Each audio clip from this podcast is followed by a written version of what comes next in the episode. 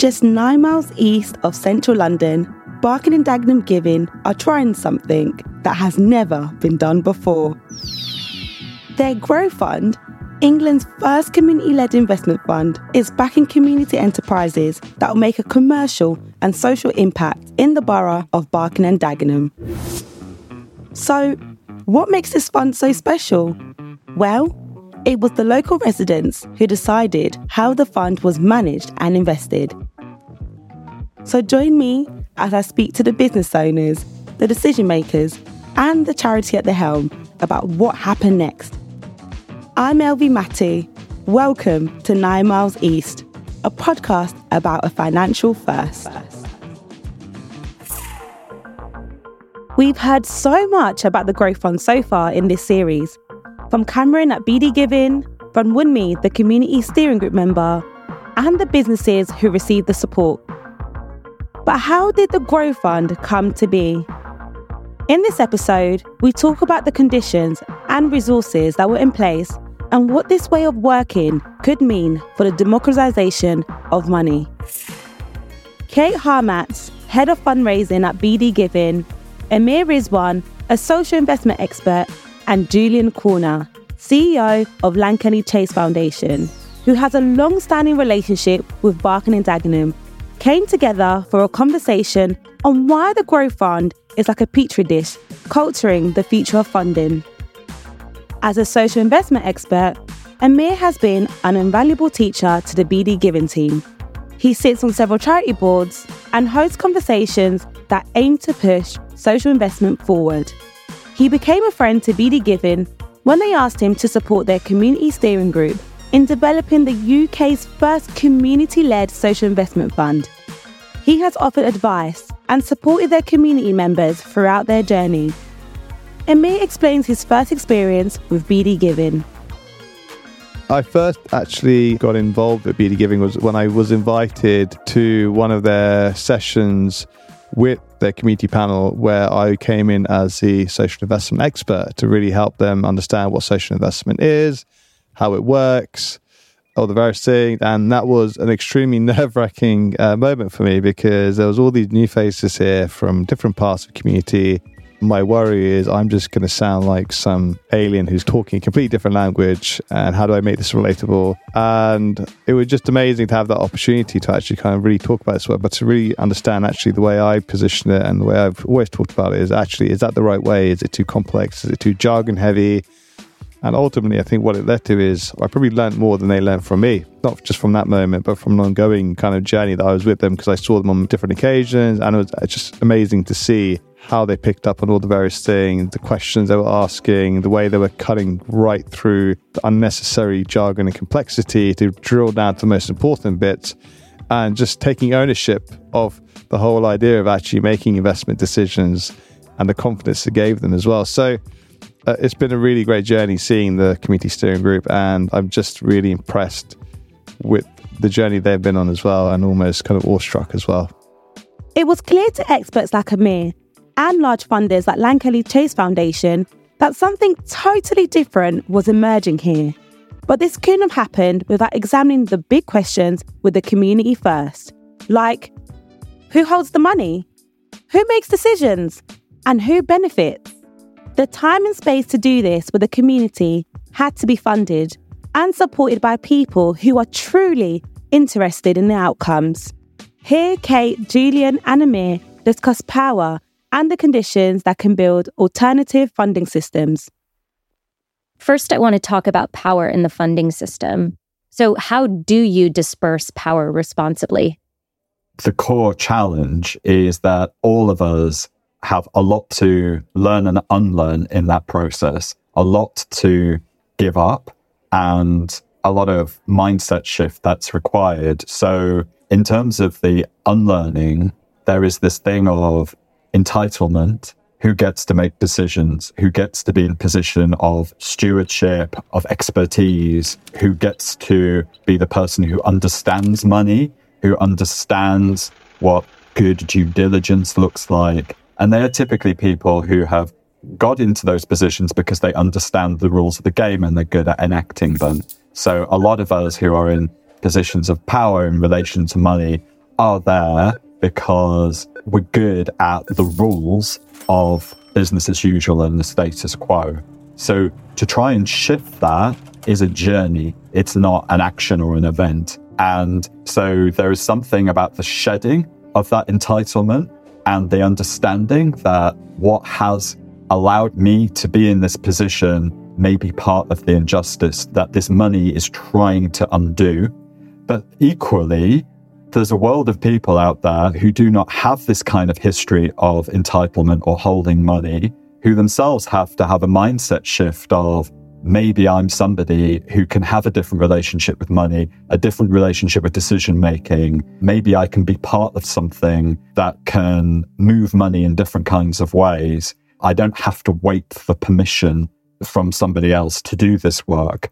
But to allow that to exist also requires capacity and infrastructure to be built because all of the institutions that we've inherited from the 19th and 20th century that we all understand the pyramid institutions that can hold money in apparently sensible and objective kind of ways have a long, long legacy. And to dismantle that kind of thinking and move to something else requires the resourcing of alternative infrastructures based on different kinds of principles. And so, yeah, this isn't how you disperse requires multiple shifts across multiple parts of the system and requires a lot of ground to be laid elsewhere so that this can happen at the pace of the work, at the pace of trust, at the pace of the relationships being built, at the pace of people's growing belief in their own agency and right to hold decision making and money. I think for me, it's also about kind of what are we trying to achieve by doing that? Kind of what's the outcomes of that? Because effectively, you want that to lead to long lasting systematic change. So I think being clear about the why, as well as also the who and how, is also important. And I totally build on Julian's point about ensuring that you ensure that once doing that, whoever you've given that power to, that they're not set up to fail. They're given the chance to not just only take the power, but to kind of maintain it, take it forward, build on it as well, and kind of craft it and kind of make it relevant and useful for their own communities or their own situations. Because when it comes to those who have power, let's say in this context, funders who then disperse it out, you know, how many funders really truly know the realities of the communities that they're looking to work with and serve, as well as also where the power gaps are, how power dynamics work at the micro level, at the local level. I think that the reality is not many do, just primarily because of the way the system works and how it's been set up. So I think it comes with this responsibility for funders to really think carefully about how they do that and how they build that kind of long term strategy around making sure that what they're doing is kind of relevant for the community in perpetuity as well. Ooh, good segue, Amir, to talk about what was happening locally in Barking and Dagenham. So, Julian, what did you see when Lankelly Chase first started paying attention to Barking and Dagenham? What was going on there? We came to Barking and Dagenham not with the usual place based thing of let's find the most deprived neighborhoods that we can get money into. It was very much based on a set of conversations that we were having all over the place about where does change come from? How do you really shift some of this stuff? Who is up for a deeper inquiry into how you resource social change? And Barking and Dagenham was one of those places where we could just sense a greater openness to inquiry and change. Like people were up for different kinds of conversations. And I think that was off the back of a strong sense that this was a borough that is really trying to shift, put people at the center, and get a new sense of identity and ambition, but has a strong and present history and legacy of paternalism, both from the Ford factory and from the unions, and uh, but then through to you know very dominant single party administrations. A really strong mindset of doing to and taking care of rather than genuinely enabling local people. And so there was a sense of if we don't address this cultural systemic legacy, no matter what we do in terms of projects and initiatives, we will be reproducing that dynamic if we don't tackle it. So that was for us a sense of, oh, our presence here, our resourcing could really enable something at the root causes of something. So it felt like a, an exciting opportunity to engage with some people who were really inquiring deeply into change but there have to be certain specific conditions in place. And Kelly Chase works across a lot of different places. So you've been examining what's going on in lots of different places. So can you be more specific about what you are seeing in comparison to other places? I would say that the principal condition is that there is a set of relationships that are in place between people who are able to hold uncertainty and complexity and yet stay focused on building those very conditions for change. So, in each of the places that we started, there was a small network of people who are holding an alternative vision of what might be possible. And so, system wide, I wouldn't say that there are common attributes to the places that we've been working in. What was key was a vision of alternative possibilities held by a yeah by a small number of people who had those relationships and trust, but were able to hold those with remarkably little ego.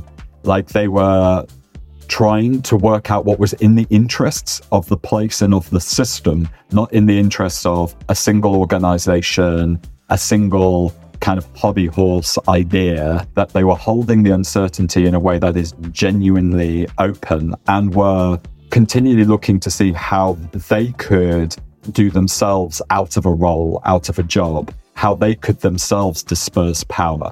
Because one of the traps of place based working for a national funder is that you move from top down to middle down and that you simply shift the gatekeeping role to another set of people who hold that power instead. And what was remarkable in each of the places that we found was a group of people who didn't want to hold that power themselves were interested in radical dispersal, but could see that they were holding a position that could be a path through to power dispersing rather than them becoming the new gatekeepers. And Amir, what were you seeing in terms of the characteristics around the work that was really allowing something exploratory to take place?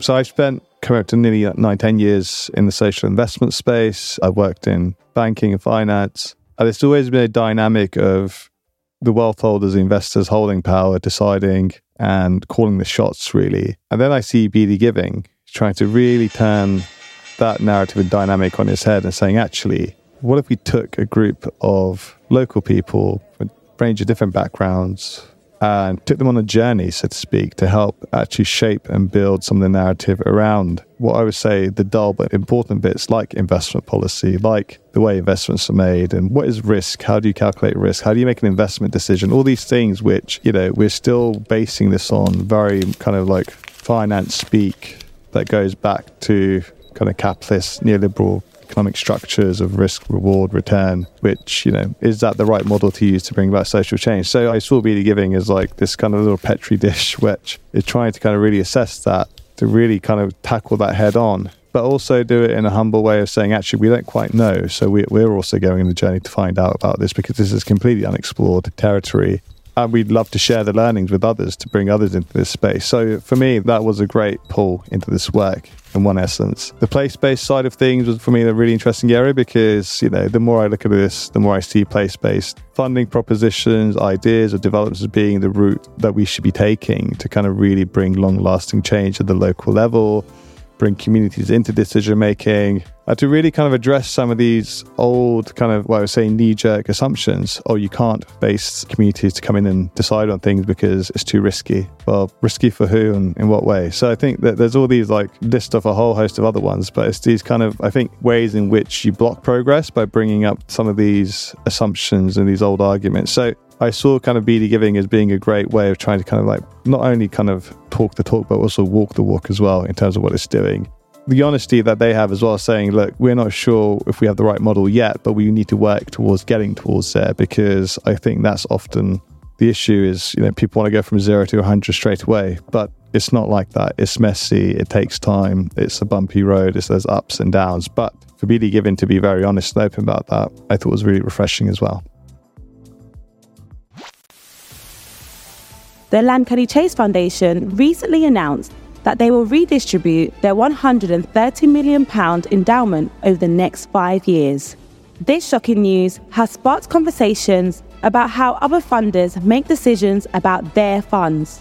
As for the people who rely on this kind of funding, some fear the loss of an empathetic funder.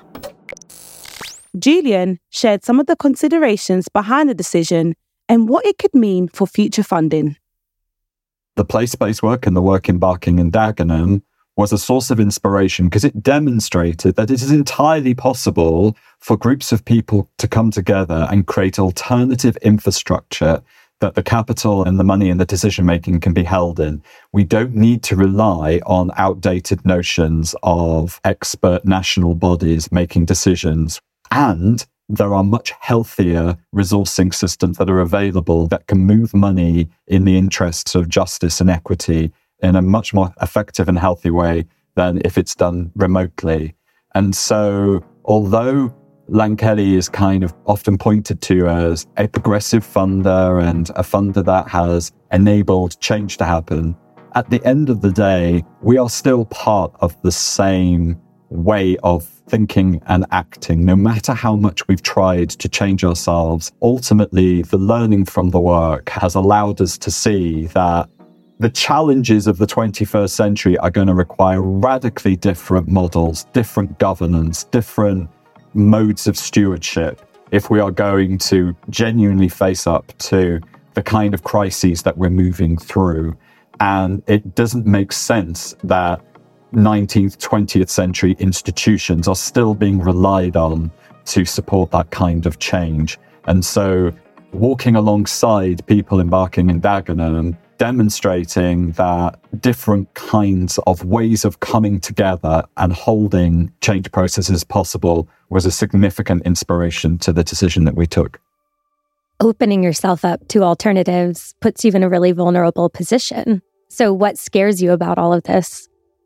I think what scares me most is that sense that we've had from a lot of people who we fund that, you know, we're ditching one model without having created the new one you know, and I'll stand by that decision because we didn't want to try and create an alternative model in theory. We wanted to have committed to it in a full blooded way. But nonetheless, I'm very conscious of the level of responsibility that we have for calling a day on an institution that many people have relied on and have looked to and will miss. Whoever is running it or, you know, they'll miss the team, but they'll also miss that sense of solidarity and allyship and a powerful institution having its back. BD Giving sees the Grow Fund as the start of a reimagined ecosystem. Local people were given the space and time to consider what their community needed and were given money to place towards those needs. They are invested in Barking and Dagenham businesses who are already making a local impact, and they want to see their investments go as far as possible. Amir and Kate discuss how businesses in Barking and Dagenham can access the kind of funding which Lankelly Chase provided to BD Giving. So, for all our entrepreneurs listening, I'm sure their burning question is how do I get a hold of this type of funding? I think as part of that question, the first I think thing they need to be clear about is what type of funding and from whom and in what form because funding doesn't exist in a silo, it's a spectrum. And at the end of the day, it comes in a variety of tools, whether it's grants, whether it's repayable, whether it's a combination of both. So, really understanding which tools work best for them, given the state that they're in, and really help them grow their impact, make their organizations or businesses more resilient, or in some cases grow their trading income. So I think there's a bit of a journey they need to go on to kind of really understand that. I think as part of that is to how you can find the right partner or funder. So you're really looking at funders that aren't just there to provide you with a funding package, but it's the relationship around that. It's the support, it's the conversations. How hands on are they in terms of providing that? What level of buy in do they have to your mission and goals? So I think there's, it's, it's almost like dare I say it, like it's a bit of a matchmaking thing that you have to kind of really, really find that right partner that exists. And there are lots of resources out there as well that can help with some of this stuff. So what I will kind of plug one that in Good Finance and the work that they have done to really explain in a jargon free way all the different funding products and tools that exist out there, have some really great case studies of entrepreneurs and organizations that have gone on to kind of raise funding and kind of the, the journey they've been on. And they have a great directory of all the funders that currently exist out there that provide that because the first step in any of this is go and talk to them, pick up the phone or drop them an email, have a conversation or visit them in an event and say, actually, tell me more about what you do. Get them to pitch to you in that sense. So I think use those tools at your hand. And I think the work that Barking Dagenham Giving is doing to kind of help provide a signpost towards some of those opportunities and uh, resources out there is a great resource and kind of tool as well, I think, for the local area. Julian, Amir, and Kate covered a lot of ground in this conversation and explored ideas behind a whole new funding ecosystem, one where people can support themselves and each other on a local scale. As the conversation closed, Julian wanted to add one last thing. There are certainly folks in Barking and Dagenham who feel like Lankelly Chase has had our back. Now what? What would you directly say to them?